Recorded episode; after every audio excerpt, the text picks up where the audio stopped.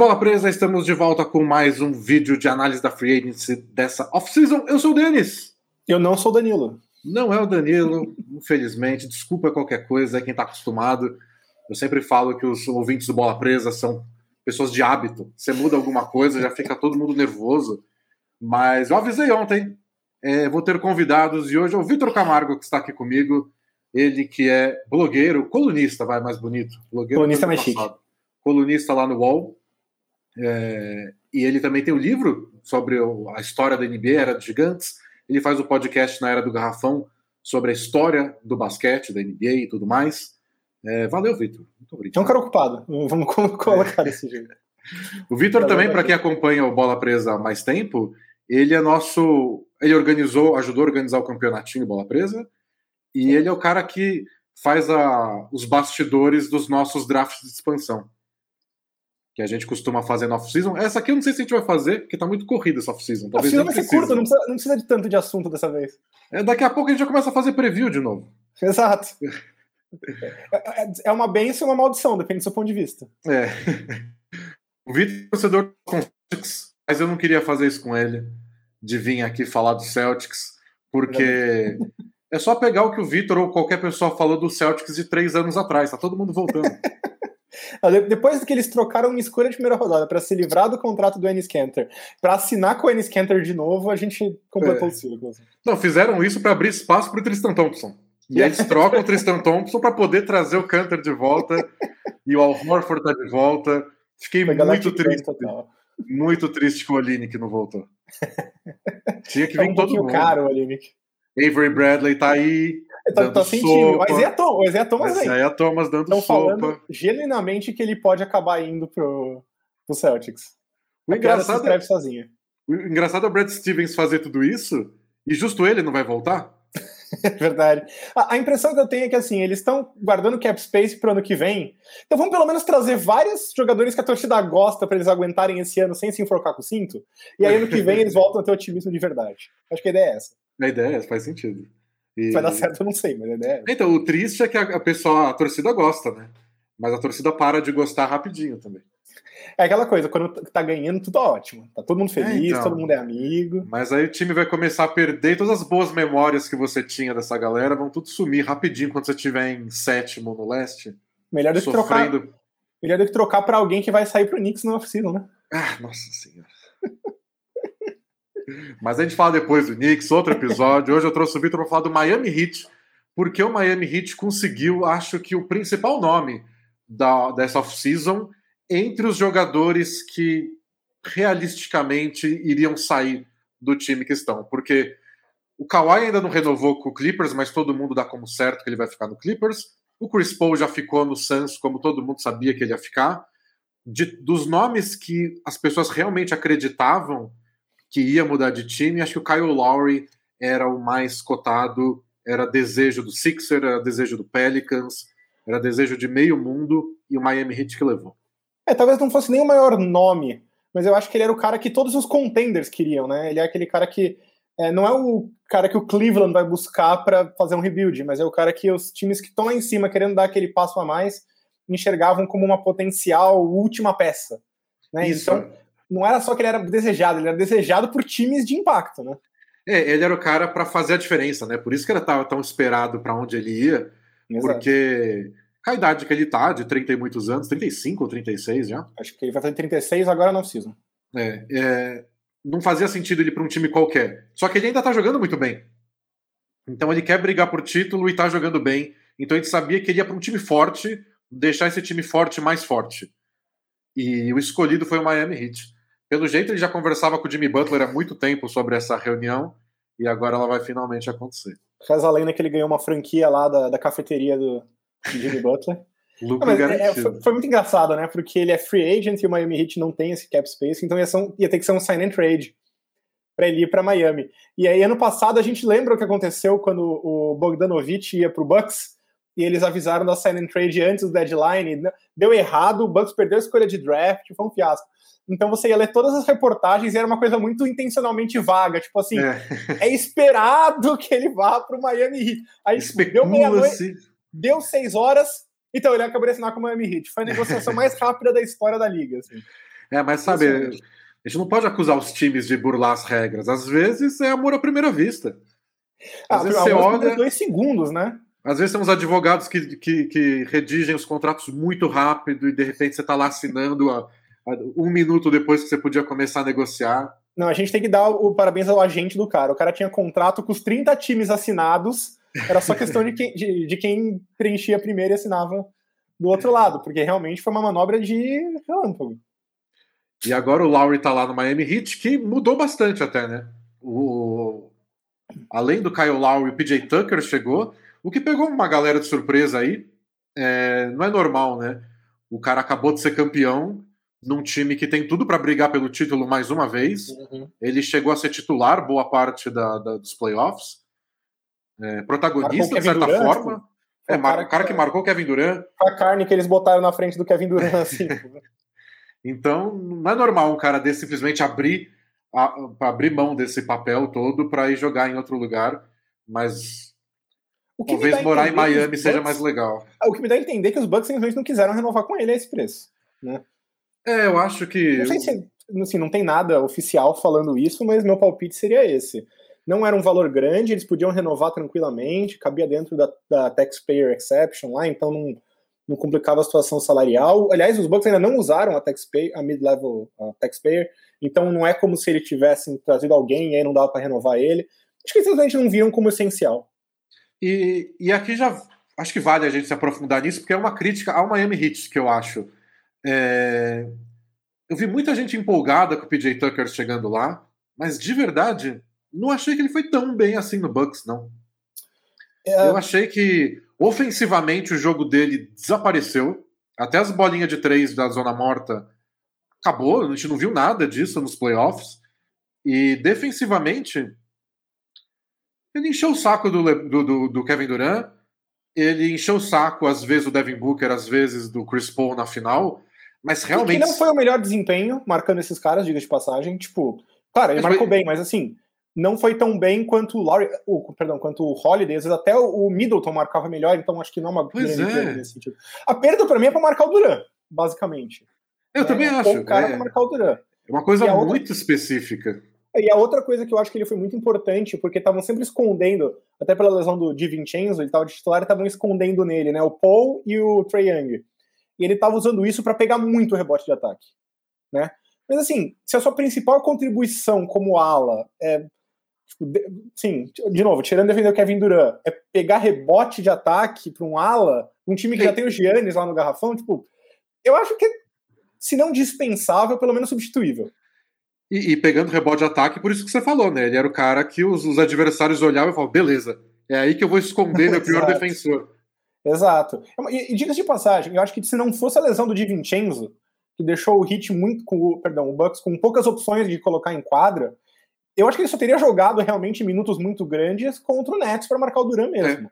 É, eu também na acho. final, na, até na final de conferência, eu acho que ele teria tido um papel bem, bem menor em quadro. Então, é, eu entendo uh, essa ideia da perda, porque, de novo, marcar Duran é importante para alguém que quer ser campeão no, no leste, mas eu não achei que ele foi tudo isso também, viu? Eu achei que assim, é. ele foi bom como parte da engrenagem, mas o principal continua lá e ele não traz muita coisa com ele, além da, da defesa, né? Depende do seu otimismo com as bolinhas de três dele. E aí eu acho que o Hit não fez errado em contratar ele, tipo, é importante. O Hit perdeu vários jogadores também, que a gente vai listar daqui a pouco, mas é, não é uma crítica ao Hit. É só que a gente começou a ver aquelas montagens loucas de Photoshop no Twitter, que mostra, agora esse é o quinteto titular do... E aí bota lá o PJ Tucker com cara de mal. Não sei se é ele que vai fazer a diferença. Eu tô empolgado com Lowry, Duncan Robinson, Jimmy Butler e Adebayo. Isso sim. Tyler Hero, quem sabe? Tyler, vai, não sei que, que quem sabe? com Tyler Hero. Quem, quem sabe? Uma temporada de novato surreal de boa, um segundo ano esquecível. Sério, não sei o que esperar do Tyler Hero. Mas... Eu, eu, posso fazer um, um, ponto macro aqui sobre o Hit nesse. Não, termina, vai. Termina de falar, senão acho que ele vai ser. Não, eu, só, eu só ia listar quem ficou agora. Vale. Porque a gente falou do Tyler Hero que tá lá. Ele vai disputar vaga, espaço no time com o Oladipo, já que hoje o Hit confirmou que o Oladipo fica. Até porque o mercado sumiu, né? acabou o cap de todo mundo. E o Oladipo vindo de lesão ainda, a chance dele conseguir um contrato bom agora era zero, né? E eles também renovaram com o Duncan Robinson, o Dedmon tá lá também. E quem saiu, Kendrick Nunn foi pro Lakers, o Ariza pro Lakers, o Iguodala não assinou com ninguém ainda. E o Dragic e o Atiwa estão no, no signing trade que eles fizeram com o Toronto Raptors pelo Kyle Lowry. Embora a gente não saiba ainda se o Dragic vai pro Raptors, se vai ser dispensado, se vão enfiar mais um time e vai para lá, ou se vai ser outra troca. E por fim, o Bielitsa foi, vai pro Golden State Warriors, porque arremessadores de três ao lado de Curry e Clay Thompson nunca é demais. Costuma ser uma boa fórmula, né? é, assim, para mim, tudo que cerca o Hit atualmente e esse núcleo que basicamente é Robinson, Adebayo e, e Butler, né? E o Hero, se quiser colocar. Para mim, tudo depende de uma coisa, que é como você enxerga a campanha deles na bolha. Porque se você for olhar, ano passado, claro, um monte de lesões, ano maluco, mas perderam barridos na primeira rodada. Dois anos atrás, não tinha o Butler, mas já tinha o Adebayo de titular. Nem foram os playoffs. Né? Aí tem um ano, que é o ano que eles vão para as finais da NBA, dão uma, um cansaço ali. Não, não, vou dizer que chegaram, foi pau a pau, mas assim, deram um cansaço no Lakers mesmo desfalcados. E a questão é, o quanto você acha que esse ano serve de base analítica para o Miami Heat? Né? Você acha que o Heat é esse time, né? E que, portanto, ele vai ter esse uh, esse teto muito alto e o Lowry vai ajudar a chegar nele e tudo mais? Ou você acha que a gente tem que jogar. Não, não por falar que não, não valeu, Copa Mickey, não, sem essas coisas. Mas... é, não, isso é idiota, mas digo no sentido de. Foi um cenário extremamente atípico, né? E que, querendo ou não, colocou as variáveis totalmente em confusão. O quanto dá para você pegar essa campanha deles até as finais e falar que essa é a base? O quanto disso é reproduzível e o quanto a gente tem um pouco que desconsiderar pensando o impacto futuro, né? Não é uma pergunta com uma resposta fácil, na minha opinião, mas eu acho que é por ela que a gente tem que entender esse Miami Heat. É, eu acho que é uma coisa do tipo, a, aquele é o que o Heat pode ser. Uhum. A gente não sabe o quanto é provável aquilo acontecer de novo. Porque é. todos os times têm sua versão melhor e a versão mais ou menos, e aí começa a variar de acordo com a fase individual dos jogadores, clima dentro do, do, do vestiário mesmo, quem está em boa fase, quem não está, dos adversários, todo, de, de, alguma lesão. É que a bolha foi uma coisa muito mentalmente desgastante, né? E que o Heat tinha uma vantagem por ser aquele time muito militarzão, Pat Riley, todo mundo tá na mesma página o tempo todo, porque é uma coisa muito regrada e que teria supostamente ajudado eles em relação a outros times. Porque as pessoas sempre falam, ah, mas eles estavam na bolha com a pandemia, mas todo mundo tava. Não, tá bom, todo mundo tava, mas alguns têm ferramentas diferentes é, para lidar, lidar, com, com isso. Não é uma crítica. O Hit não tô falando que o Hit é uma fraude nem nada. Eu tô falando que é possível que essas circunstâncias favoreceram o Hit para atingir um resultado complicado. E a gente sabe, eu acho que o melhor exemplo que a gente pode dar talvez seja o. Ah, fugiu, o Blazers. Né? Era um time que estava sempre estando ali nos playoffs, sólido, mas nunca bom o suficiente para brigar por nada. Um ano deu tudo certo, chegou nas finais do Oeste. O time faz um monte de movimentos pensando, não, a gente tá ali na beira, vamos dar um all-in agora. E aí o time volta a cair na primeira rodada, porque esse é o que o time era. Então, é sempre perigoso você medir seu potencial pelo outlier. Por outro lado, em termos de basquete, eu não lembro de olhar o hit na bolha e pensar, isso aqui não é, não é sustentável, isso aqui que eles estão então, fazendo não, não, vai, não vai durar. O difícil é... um bilhão de bolas de três. O difícil é saber quando você está nesse outlier, nessa, nesse ponto fora da curva. Exato. Porque depois que, que é você, quando você está analisando vários anos depois, você vê, ah, esse aqui foi um ponto fora da curva. Tipo, esse Blazers é, foi. Exato. Mas quando você está lá no Blazers, tipo, você é o general manager do Blazers. Seu time foi para a final do Oeste. Você fala, ah, não, gente, foi um ponto fora da curva. vamos reconstruir, vamos, troca vamos trocar o Damian Lillard. Você é meio que obrigado a fazer, sabe? Então é. eu acho que o Heat está um pouco nessa a gente viu o que esse elenco é capaz. A gente tem aqui o Adebayo na nossa mão, temos o Jimmy Butler na nossa mão. São os últimos anos de alto nível do Jimmy Butler. É, a gente vai simplesmente julgar. Playoffs, de passagem. É, mas a gente vai simplesmente julgar que não, ou vocês vão lá e traz alguma coisa e tenta. Então é, eu nem são que obrigados a acreditar nisso. É, eu nem questiono o Hit, eu acho que eles estão completamente certos nas movimentações. Para mim, eles foram perfeitos em tudo que eles fizeram. Eu só questiono a nossa percepção sobre eles, digamos assim. É, o quanto eles, eles são favoritos. Né? É, tipo, eles já, tá, eles já eram um time de final de NBA e que adicionaram mais o Lowry. Eu não acho que seja bem por aí. Eu acho que eles voltam a brigar no leste e, e vai citar um leste muito mais competitivo do que era dois anos atrás, né? Mas eu, eu acho justo um questionamento do tipo, olha, o Lowry tá vindo de uma temporada cheia de lesão, já tem 35 anos.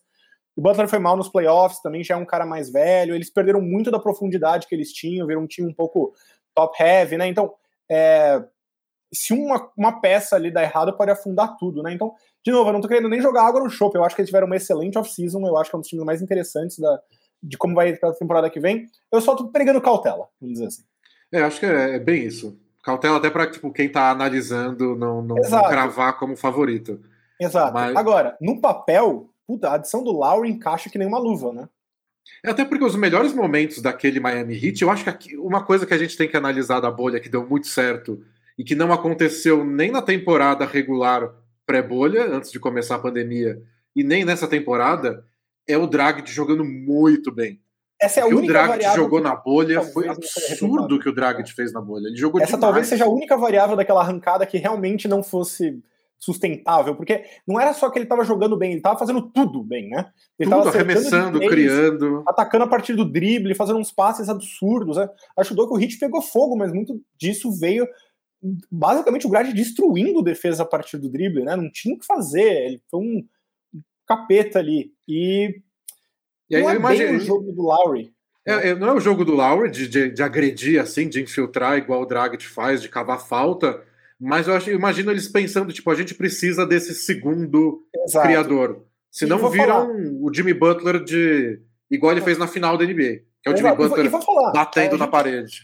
E vou falar, a, gente, a, a imagem que fica, pelo menos para mim, do Dragic é ele atacando a partir do drible e infiltrando. Mas ele fez muito disso sem a bola.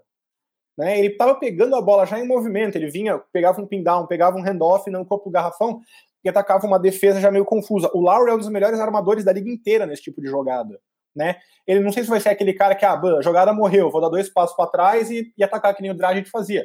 Mas eu acho que a forma como o Dragic foi usada, o Lowry consegue fazer também muito bem. As bolas de fora, a versatilidade fora da bola, a inteligência de jogo, e é um baita defensor também, né? Que vai é, tá um pouco mais velho, não é mais o defensor que foi no auge, mas ainda é um cara que toma as decisões certas, vamos dizer é, assim. É um dos caras que mais cava falta de ataque na NBA, né? Sim. ele era o que mais cavava falta temporada passada. Eu não sei como acabou, porque ele se machucou no fim das contas, mas ele era, chegou a ser líder da NBA em cavar Quem vai adorar ele, mesmo a Spolstra, né? Ah, porque sim. o, o Heat já não é um time que gosta de jogar através do amador, né? Muito pelo contrário, os principais armadores dele são o Butler e o Adebayo, se for pensar, né? E eu acho que o Lowry encaixa muito bem nisso. Eu acho que ele é um cara que ele não precisa da bola. Você pode até falar que ele é melhor quando ele não tem tanta bola nas mãos, né? Quando ele pode tomar essas decisões secundárias e mais rápidas. Eu acho que isso é bom tanto para o Hit, porque ele é muito bom sem a bola, como para ele, porque é justamente um time onde ele não vai precisar ficar executando 10 pick and rolls por jogo, né? É, e o jeito que o, o jeito que o Hit joga exige muito leitura de jogo, é saber quem tá cortando na hora certa, tipo, todo mundo se mexe. Qual que é a hora de soltar o passe? E, é, e pra assim, quem? É, e isso o Lowry é muito bom. É ter Duncan Robinson e Lowry se movimentando sem a bola é um pesadelo de se defender, né? É, enquanto você faz, sei lá, um, um pick and roll Adebayo e Jimmy Butler. Com esses dois se movimentando sem a bola. É, o, o, é, o Warriors legal. fazia muito aquela split action, né? Que era basicamente dava a bola pro Draymond Green de costas para cesta mas em vez do Green atacar, ele estava esperando uma ação de dois jogadores, geralmente o Stephen Curry fazendo quarta-luz para o play ou vice-versa, para estar tá de frente para fazer o passe. Né? É, obviamente, o, o Adebayo gosta de jogar um pouco mais de frente para a cesta na cabeça do garrafão, mas o Butler é um cara que joga muito de costas para a cesta contra alguns defensores. Né? É um time que pode muito bem deixar a bola na mão do Adebayo em cima, fazer um, um, uma opção de handoff por um lado com o Jimmy Butler e essa ação de corta-luz do Robinson com o Lowry do outro lado. Assim, é, colocar muitas opções ao mesmo tempo. E é o que você falou, quando você tem muitas opções se desenrolando ao mesmo tempo, você precisa de jogadores inteligentes que façam leituras rápidas, que é, é, o ponto forte do Lowry. O Adebayo é muito bom fazendo isso, o Butler é muito bom fazendo isso. Então eu acho que ele é um cara que ele, ele encaixa muito bem, não só pelas habilidades dele, mas pelo jeito que ele pensa o jogo. Eu acho que encaixa muito bem no que o Miami Heat quer fazer. É, eu também acho. Só, só tem uma coisa que eu fiquei meio com a pulga atrás da orelha, que é o Lowry, em muitos momentos no Raptors, ele não tinha jogos de grande pontuação. Porque até porque não precisava. Tinha o Kawhi nos melhores momentos, tinha o DeRozan antes, depois o Van Vliet e o Siakam começaram a assumir mais responsabilidade ofensiva. E aí tinha aqueles joguinhos que ele ia fazer 12, 13 pontos. E o Jimmy Butler teve muitos jogos assim temporada passada. O Adebayo não é jogador de fazer 25, 30 pontos no jogo. Às vezes eu fico me perguntando, porque aconteceu muito na temporada passada. O Hit tem um ataque todo bonitinho. Olha que bonito esse corta-luz, aí vem um corte. Quem vai fazer a sexta? E não acontece Ninguém nada, faz né? a sexta. Aí chega na série contra o Bucks nos playoffs, o Jimmy Butler não acerta um arremesso, o Adebayo não acerta arremesso, e aí eles fazem jogada atrás de jogada atrás de jogada, mas ponto mesmo, que é o que ganha o jogo, ninguém fazia. Esse é um ponto muito bom mesmo, porque a gente está acostumado a pensar no Butler como um grande pontuador, mas ele deu uma segurada no volume nos últimos anos, né? É, ele não tem sido, ainda mais quando ele tem altos e baixos do aproveitamento dele de arremesso. Nem, nem de três, nem, nem considero. Arremesso de meia distância mesmo. Uhum. Quando não tá caindo, não tem muito o que fazer. É, ter um cara que nem o Lowry, com a gravidade do Lowry, abre espaços, então ajuda ele talvez a criar boas cestas, mas eu acho que esse é um bom ponto. Se você for perguntar assim, olha, nesse estágio da carreira, qual que é o jogo perfeito do Kyle Lowry? 14 pontos, 4 rebotes, 6, 7 assistências, boa defesa, chuta 40% de 3 e é isso. Bola é. na mão dele no fim, não comete turnover. Exato. Eu acho que nesse sentido é, você coloca uma pressão grande, porque, de novo, é o que eu falei, você perde profundidade. Você tá colocando uma pressão grande, acho que no Tyler Hero, né? Que foi um cara que demonstrou a capacidade de ser um pontuador explosivo, mas que vem de um ano bem, bem ruinzinho, né? Então é aquela coisa, é, como você vai distribuir esses arremessos é uma questão bastante válida. Porque no papel você pode ser aquele time estilo Pistons do Isaiah Thomas, que todo mundo faz seus 15, 18 pontos por jogo, alguém pode pegar fogo a cada momento e você segura com muita defesa. Mas numa, na NBA de hoje, eu acho que precisa de alguém que simplesmente seja mais à vontade é, então... mesmo, nem questão de. Não, não, é um criador. É um, não, não, alguém que simplesmente seja confortável em dar os arremessos que os outros não querem dar, né? Que é, porque muitas vezes. O que o, o, o Hero fez no, no, nos playoffs de calor. É, o ataque do Hit acaba muito em arremessos que não são dos principais criadores, por causa desse estilo deles mesmo. Sim. Então, na bolha, a gente via muita bola decidida pelo Hero e pelo Duncan Robinson. E na bolha deu certo. Exato. Mas é o Hero e o Duncan Robinson, eles são, é, são grandes estrelas da NBA. Bom, principalmente na temporada regular, eu acho. Porque é aquela coisa, é, você tem 82 jogos, não é uma questão de você ter um jogo espetacular, é você fazer consistentemente bem por uma temporada inteira, né? E não é nem pra falar que assim, não, nos playoffs não funciona, porque eles acabaram de chegar nas finais. Então, é, não, não funciona sempre. Né, não, funciona. É que a margem de erro diminui um pouco. Exato. E como você mesmo disse, obviamente é verdade, parte do que ajudou eles foi justamente a capacidade do Dragic de criar alguns arremessos impossíveis quando tudo parava. Né? É, e talvez é o que você falou, talvez seja o Hero esse cara agora. O Lowry possa ser o Lowry e o Hero.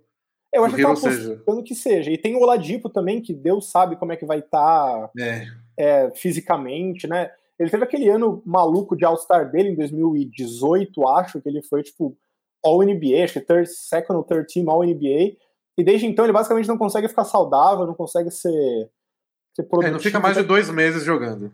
Ele jogou, em 2019 ele jogou 36 jogos, no ano da bolha ele jogou 19, e ano passado ele jogou 33, por três times diferentes, inclusive. É muito ruim. É, é tão bom, coitado. Ele saudável era ótimo, mas e aí entra aquela coisa, tá? Se ele ficar saudável, ele ainda vai ter a explosão de sempre? Ele ainda vai ter a agilidade de sempre? Ele vai ter a impulsão de sempre? Porque ele era um dínamo, né? Ele era muito rápido, cortando, mudando de direção, em transição, ele era absurdo. Será que ele vai ter que ser um pouquinho mais. aquele old man, é, old man game, assim? Um pouco mais de arremesso, um pouco mais de cadência? Não é tanto a praia dele, o quanto é, ele é ainda consegue dele. ser eficiente, né?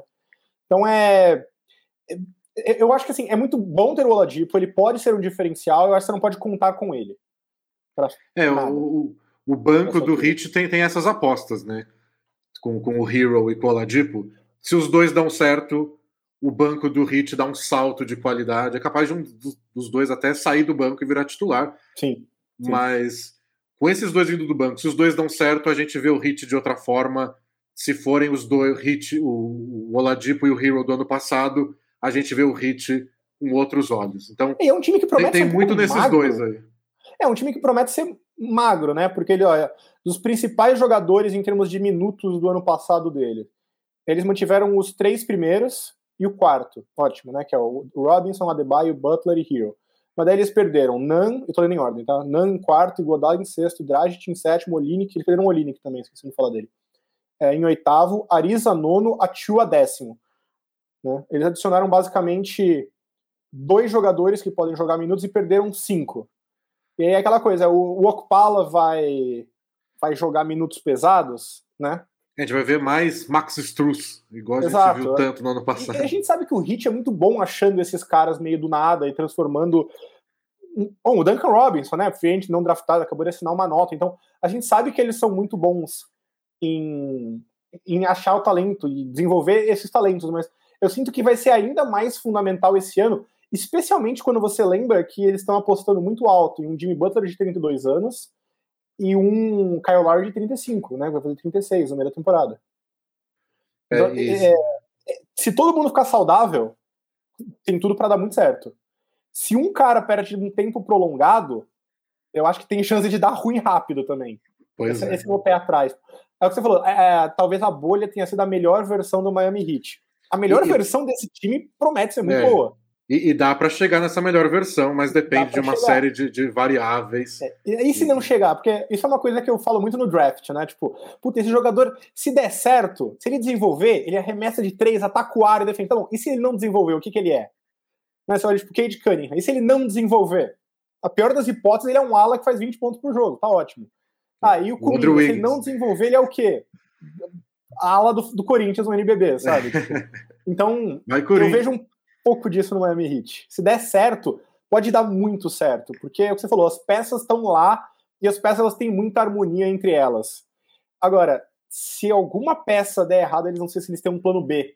E o, acho que vale citar, em termos até de montagem de elenco, Denis, o Heat era um time que ele não estava se comprometendo com nenhuma direção nos últimos anos.